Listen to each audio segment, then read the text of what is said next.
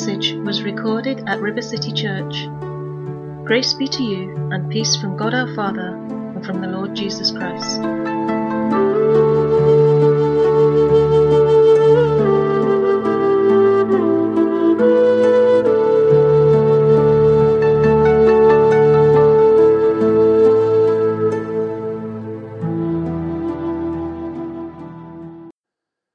Well, good morning, Freedom Church Uddingston, and it's great to be able to join with you this morning.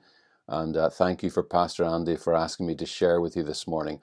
Um, I know that we all need encouragement at this time, and there's no greater encouragement than lifting our eyes higher than what's happening around us in the earthly realm. I believe my favorite scripture has come to be Colossians 3, where it says that, you know, we're to set our minds on things above not in things below, not in the earthly things, for we have died and our life is hidden with Christ in God.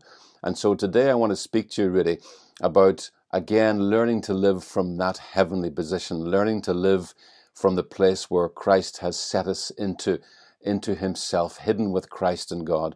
And so as we begin to learn to see from there and to speak from there, it just changes our perspective, changes the way we see and it brings great change into our lives. And so this morning I want to talk to you about that change that comes into our lives, and indeed on the subject of change and God's way of bringing change into our lives rather than the world's way. So we're going to start with a scripture, and um, just if you have your Bible or your app, uh, open up at uh, Corinthians and chapter 2, and we're going to read the first five verses. Now, let me just begin to read from verse 1. Paul writes this when I came to you, uh, I did not come with eloquence or human wisdom, as I proclaimed to you the testimony about God. For I resolved to know nothing while I was with you except Jesus Christ and Him crucified. I came to you in weakness, with fear and with trembling, and my message and my preaching were not with wise and persuasive words, but with a demonstration of the Spirit's power, so that your faith might not rest on human wisdom, but on God's power. Praise God. Now, twice in that passage, Paul uses that phrase, human wisdom, and he contrasts that with the power of God. Why is there no power in the preaching of human wisdom? Because there is no anointing of the Holy Spirit, no power of God on human wisdom. For why should the Holy Spirit anoint a message that is understandable without Him? That's why messages of human wisdom sound really good to the natural mind, but they do not have the power of God to change you because the Holy Spirit cannot operate through messages that point to you as your hope of change. Paul wrote there, My message and my preaching were not with wise and persuasive words. Messages of human wisdom can sound wise and persuasive, but we need to ask ourselves a question about every message we hear, especially in this season that we're now in. No matter how wise and persuasive and eloquent what I heard was, no matter how much scripture was used to illustrate the point, did what I just hear leave my faith on me and my performance or on Christ and Him crucified? In other words, did it leave my faith on a sinning less life or on a sinless life? I'll say that again. Did what I just hear, no matter how many scriptures were used, did it leave my faith on a sinning less life or on a sinless life? You see, the Apostle Paul in that passage declared in effect to the Corinthians, I did not come to you with human wisdom because your faith cannot rest on human wisdom. That word rest is so important. And this morning I want to talk about change, and it is human wisdom to believe that we must change ourselves. And that's why faith cannot rest on human wisdom, because human wisdom will give you no rest. I mean, you know that right now, actually. You're being bombarded with human wisdom. All sorts of things you need to do to keep safe and to do this and to do that. And the message is changing almost every day. And it's good to take practical steps. I mean, our hope is not in being removed from disease. Our hope is right in the middle of our enemies. The Father lays a table for us and He anoints our head with oil. Uh, so we can be surrounded by things that we need to do. But you know what? Uh, if your focus is there, is that is if that's your hope, you will find no rest, because human wisdom will give you no rest. All those wise and persuasive words, are always about what you need to do for God. And once you start down that road of doing, it's a never ending road. No one's ever managed to tell you how much you need to do. Uh, remember that, especially when you hear lots of exhortations, perhaps that you need to repent as a believer. Well, you know, it's fantastic to change your mind and have a metanoia, uh, to change your thinking, change your believing by the power of the word. I trust that's what happens to you today as you listen. But if people mean repent in terms of what you're going to do, you'll notice that they can never tell you exactly how much is enough. There is no rest in human wisdom. You see, a, a gospel that is all about what you need to do is very complicated. Religion is very complicated. You can be in it for years and still be no wiser as to what on earth God wants you to do. I remember the week that uh, my wife Nicola came to faith in Christ and began to see the simplicity of the gospel. The very first thing I asked her uh, when uh, she shared with me the experience, I asked her, Well, what are you going to do? What are you going to do? You see, when you're brought up under human wisdom, under religion, when it comes to God, that's all you can think about. What do I need to do? The sad thing is that for me, um, after 27 years of uh, sitting under um, a message about what I needed to do, I still was no further on in knowing what I needed to do, knowing exactly what God wanted me to do. You see, the more your thinking revolves around what you have to do for Him, the less you know Him. Now, I know that sounds a striking thing to say, but when I say what you have to do. When I use the word you there, I'm referring to the old you, that old self alone, apart from God. You know, as a born again believer, don't worry, you'll have plenty, no shortage of things to do, but it will no longer be you alone doing it. Listen to how the Apostle Paul explains this to the Corinthians again from 1 Corinthians 10. When he spoke about all the work he was doing, he said, I worked harder than all of them. Yet not I, but the grace of God with me. You see, the more your thinking revolves around what you have to do for God, the less you know Him. Because to know Him is to be consumed by what He has done for you, not what you will do for Him. And that's why when Paul said he determined to know nothing among the Corinthians except Christ and Him crucified, he was saying that he had decided to only listen to the Holy Spirit, not human wisdom. Any preaching that points you to yourself, no matter how eloquent, no matter how many scriptures are used, is merely human wisdom because the Holy Spirit always points us to Christ and Him crucified. If you're not at rest as a believer, if you're striving and struggling to change, that is almost certainly because your faith is not resting on Christ and what He has done. And the most likely reason for that is that at some point in the past, the preaching of mere human wisdom moved your faith, moved your hope off what Christ had done for you and onto what you are doing for Him. There is power in what Christ has done for you, the power to change there is no power to change in what you will do for Him. There is no power in self effort, no power in religion. The gospel is not a matter of words, but of power. And what I want to show you today is that the Holy Spirit, through the proclamation of the truth that God sees, the gospel, can open our eyes to God's reality, to the way God sees. And when you see what God sees, you will be changed by what you see.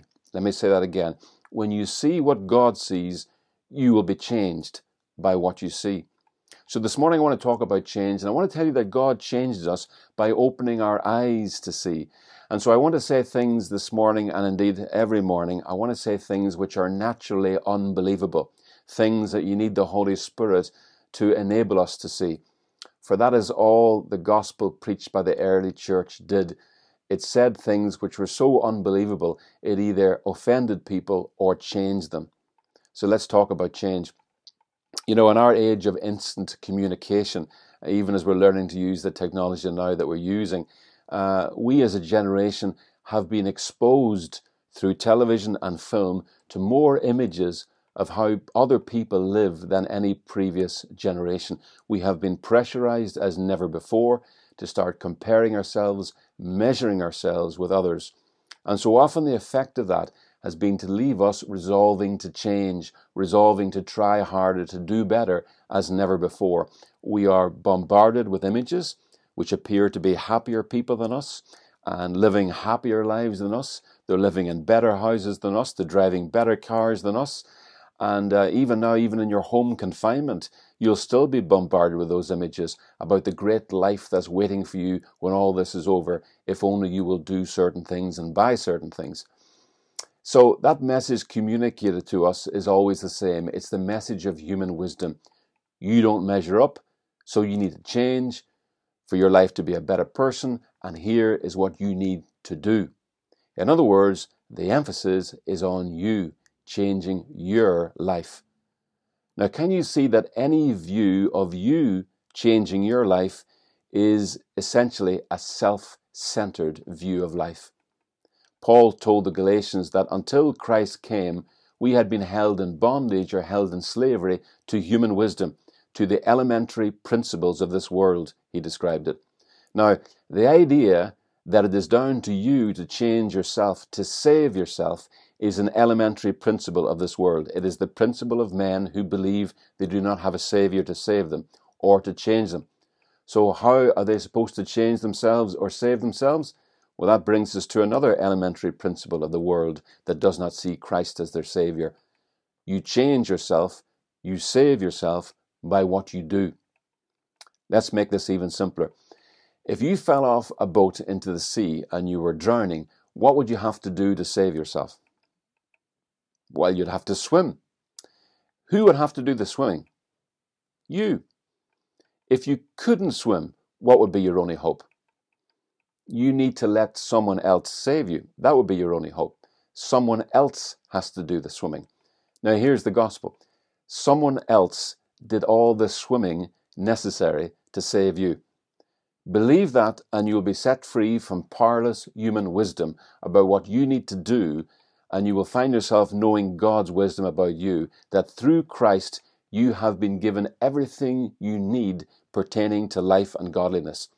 Knowing what God knows about you changes you. Now, spiritually speaking, no man can swim. There is no one who is strong enough to swim and to save himself.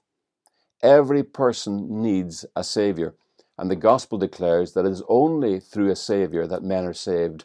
For we are all saved by grace through faith, and that not of ourselves. It is the gift of God, so that no man can boast. So we all know that we're saved by grace through the person of Jesus. So imagine again you're out of your depth and you can't swim, and the grace of God comes along to save you. What do you have to do? Well, surely you have to let grace save you. How do you let grace save you? You need to stop trying to save yourself, for all your efforts to save yourself are only pushing away your Savior. Efforts to save yourself push away the grace of God. I'll say that again. Efforts to save yourself in your strength only push away the grace of God. Paul wrote to some Christians in Galatia, and you know this well, they were getting religious. They had started to believe that there was something else they needed to do to be saved, besides just let Jesus be their Savior. And Paul used an interesting phrase to describe what was happening to them in Galatians 5 and verse 4. He said, You are estranging yourself, you're distancing yourself from the grace of God. You have fallen from grace. I guess they had uh, socially distanced themselves from grace. It's interesting that Paul didn't use that phrase, fallen from grace, with the immoral, badly behaving Corinthian church. He used it with the legalistic, properly behaving Galatian church. And that's because if grace is your Savior, then you don't fall from grace. You don't fall from your Savior by sinning, but by insisting on saving yourself. There is not a depth of sin you can fall into that the grace of God cannot save you from, but we need to let the grace of God save us. And we need to let the grace of God save us to the uttermost, not to the end, excuse me, not to the end of the first week or the first month of the first year of our Christian life, and then turn around and say, Well, thanks God, but I can take it from here, as now the church has been good enough to teach me what I need to do. Have you ever seen lifesavers out trying to save someone who is panicking? The biggest problem they have is trying to stop that person from saving themselves long enough to let them save him. Now, keep sitting under messages that infer that your salvation depends on your behavior and you won't be able to help yourself. You will quietly start to panic and your flesh will not lie still. It will jump into action to save yourself through good works. Now, how do lifesavers save someone? How do they bring them in? They do all the swimming, while asking the person being saved to only lie back and let themselves be saved. What must we do to do the works that God requires? People kept asking Jesus. His reply was always the same from John 6:29. This is the work God requires. Believe in the one he has sent. Believe in your savior. So here is the elementary principle of the kingdom of God. You don't save yourself by what you do. You let yourself be saved. You let the Savior do the saving. Now, many of us as Christians let Christ save us many years ago, but we have got so caught up since by the spirit of the world, even in the church, that elementary principle that you're saved by what you do, that we have slipped back into trying to save ourselves through what we do. And that life, that self centered religious life, is effectively pushing away the grace of God so that we're not even enjoying being saved as Christ intended we would. Do you know that if Christians enjoyed being saved much more, the church would shine so much brighter in this world and be so much stronger in every area because it is the joy of the Lord that is our strength. In every generation of the church, multitudes of believers have started out in joy because they could see that they couldn't and didn't save themselves. But after spending years around Christians whose focus is on doing Christianity or doing church, they somehow can't see as clearly anymore that they have been and always will be saved entirely by the grace of God. Over the years, as their spiritual eyesight has failed, so has their joy. Now, the Apostle Peter wrote that if we forget that we have been cleansed from all our sins, then we become short sighted to the point of blindness. That's 2 Peter 1 9. You see, we're talking about change this morning, and the less you see the change that God has achieved through Christ, the more you will try to achieve change yourself. So, what do you see? We're talking about change, and the first truth we need to establish is this God's way of changing men is not through what they do, but through what they believe. Praise God. That's why we have this great gospel. It was John Bunyan who wrote from confinement many years ago these beautiful words Run, John, run, the law demands, but gives us neither feet nor hands. Far better news the gospel brings. It bids us fly and gives us wings. You see, the basic principle of this world the mindset, what the Bible sometimes refers to as the spirit of this world, this principle that you can change yourself by what you do, it's so pervasive that it has always been found affecting God's people in every generation too in the church. And when the spirit of this world, which is man centered, self centered, begins to influence people, you'll always see an emphasis on doing over believing. Time and again, when people came to Jesus, they didn't ask, What should we be believing? They asked, what should we be doing? And his response was never to give them some thing to do, but someone to believe in. He never pointed them to themselves, but to himself, to their Savior.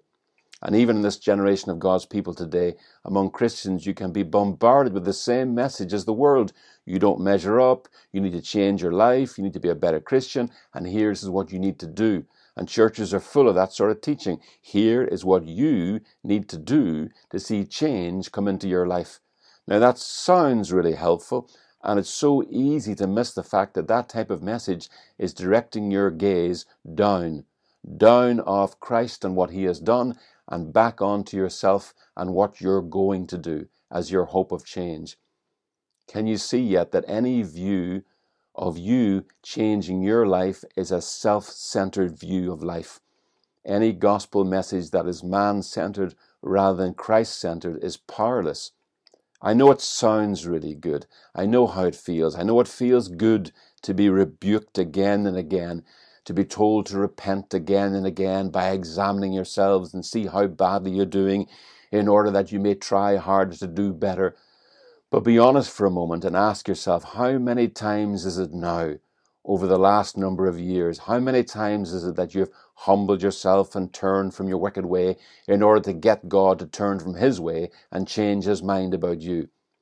The Apostle Paul would have been tempted many times to read the riot act to some of his churches to command them to do certain things in order to change. But he discovered from experience that real change, real transformation, only comes from directing people to Christ, not to themselves.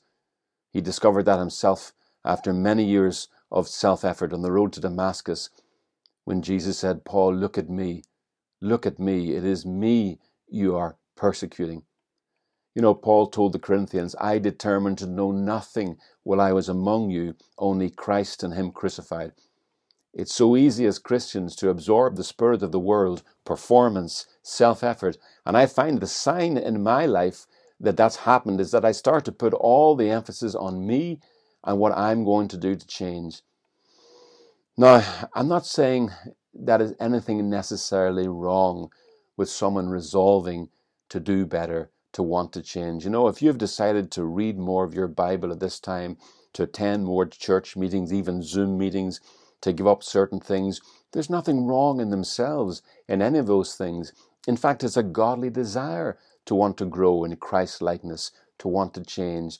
But before you start at the top of your to do list, I want to ask you a question. If you take this morning an honest look at your list of things to do in this season to make you a better person, a better Christian, can you say that the emphasis of your list is on your doing or on Christ's doing? Now, why is that so important? Because we're talking about change this morning, and the greatest change in a person's life comes as they receive the change that God already brought about through Christ, rather than try to achieve change themselves. The spirit of this world says achieve. The spirit of God says receive. If this truth about the Christian life being a life received is true for every aspect of our Christian life, our life in Christ, then it must be true for change also. If you and I want to see real change in our lives from all that is happening in the world right now, it won't come from the change we achieve, but from the change we receive. In other words, our hope isn't on what we're going to do, but in what Christ has done. It's such a powerful thing to have your hope in what has been done rather than in what is yet to be done. You see, hope deferred makes the heart sick. Proverbs 13:12 says that like this hope deferred makes the heart sick, but a longing fulfilled is a tree of life. Who is this tree of life? Jesus. A longing fulfilled is Jesus. Jesus is a longing fulfilled. Are you longing for change? That longing has been fulfilled in Jesus Christ. That longing for change you have. If you look to what Jesus has done, you will see all the change you will ever need. But if your hope for change is continually kicked into the future to some other day, to some other time, some other place when you have done better or achieved more, because you have let that hope be continually placed on you and what you're going to do for God or on others and what they're going to do, your heart is going to get sickened because hope deferred makes the heart sick. We are talking about change this morning, and if your hope for change is in what people are going to do, then you will always be waiting for change. I'll say it again if your hope for change is this morning and what other people are going to do, then you're always going to be waiting for change. But if your hope for change is in the cross, then you'll always be seeing change, for it is in seeing and continue, continually seeing Christ and Him crucified as the Father's view and opinion of you that people are changed and transformed into His perfect image of them, Christ. Praise God for the gospel. Praise God for this beautiful revelation that Christ and Him crucified is sufficient for every need we have, even in this situation today. So when the world around you and the news is clamoring for your attention, by all means be practical, by all means be wise, but by all means be like Mary, not Martha. Start from the feet of Jesus. Get your eyes fixed on Him. Filter everything you're hearing through what Christ has done, through who you now are, through where you now are. If you're going to speak into a situation that you're in, speak from that heavenly place. Speak as one hidden with Christ and God. Speak from there. If you really want to see change come into the lives of your loved ones and your family, then it has to be the change, the only change that came into your life, the change from receiving Christ and Him crucified as sufficient for all your needs. God bless you, church. Let's pray together. Father in heaven, just thank you for the power of your word. Thank you for the power of your Holy Spirit right now under the sound of this beautiful gospel. There is hope being sparked in people's lives. And that's, Lord, like lighting a candle in the darkness. The moment that light is struck, darkness must recede. And so, Father, I just speak against fear in people's lives and also the self condemnation, the measuring that comes. Lord, your word says that we're not to let our lights be put under a bushel. A bushel was a dry measuring vessel. So, Lord, let no one, no one measure us. Let us not come under the spirit of the world and constantly let our eyes fall on ourselves. Let us lift our eyes unto Christ. Even today, by the power of your word, lift our eyes to see what you see, to see ourselves hidden with you, to see ourselves where we are today in Christ seated at the right hand of the Father. And that as the church begins to live and to speak from there, those who have been sitting in darkness will see a great light. For, church, the Lord has said, You now are the light of the world. Shine, church. God bless you.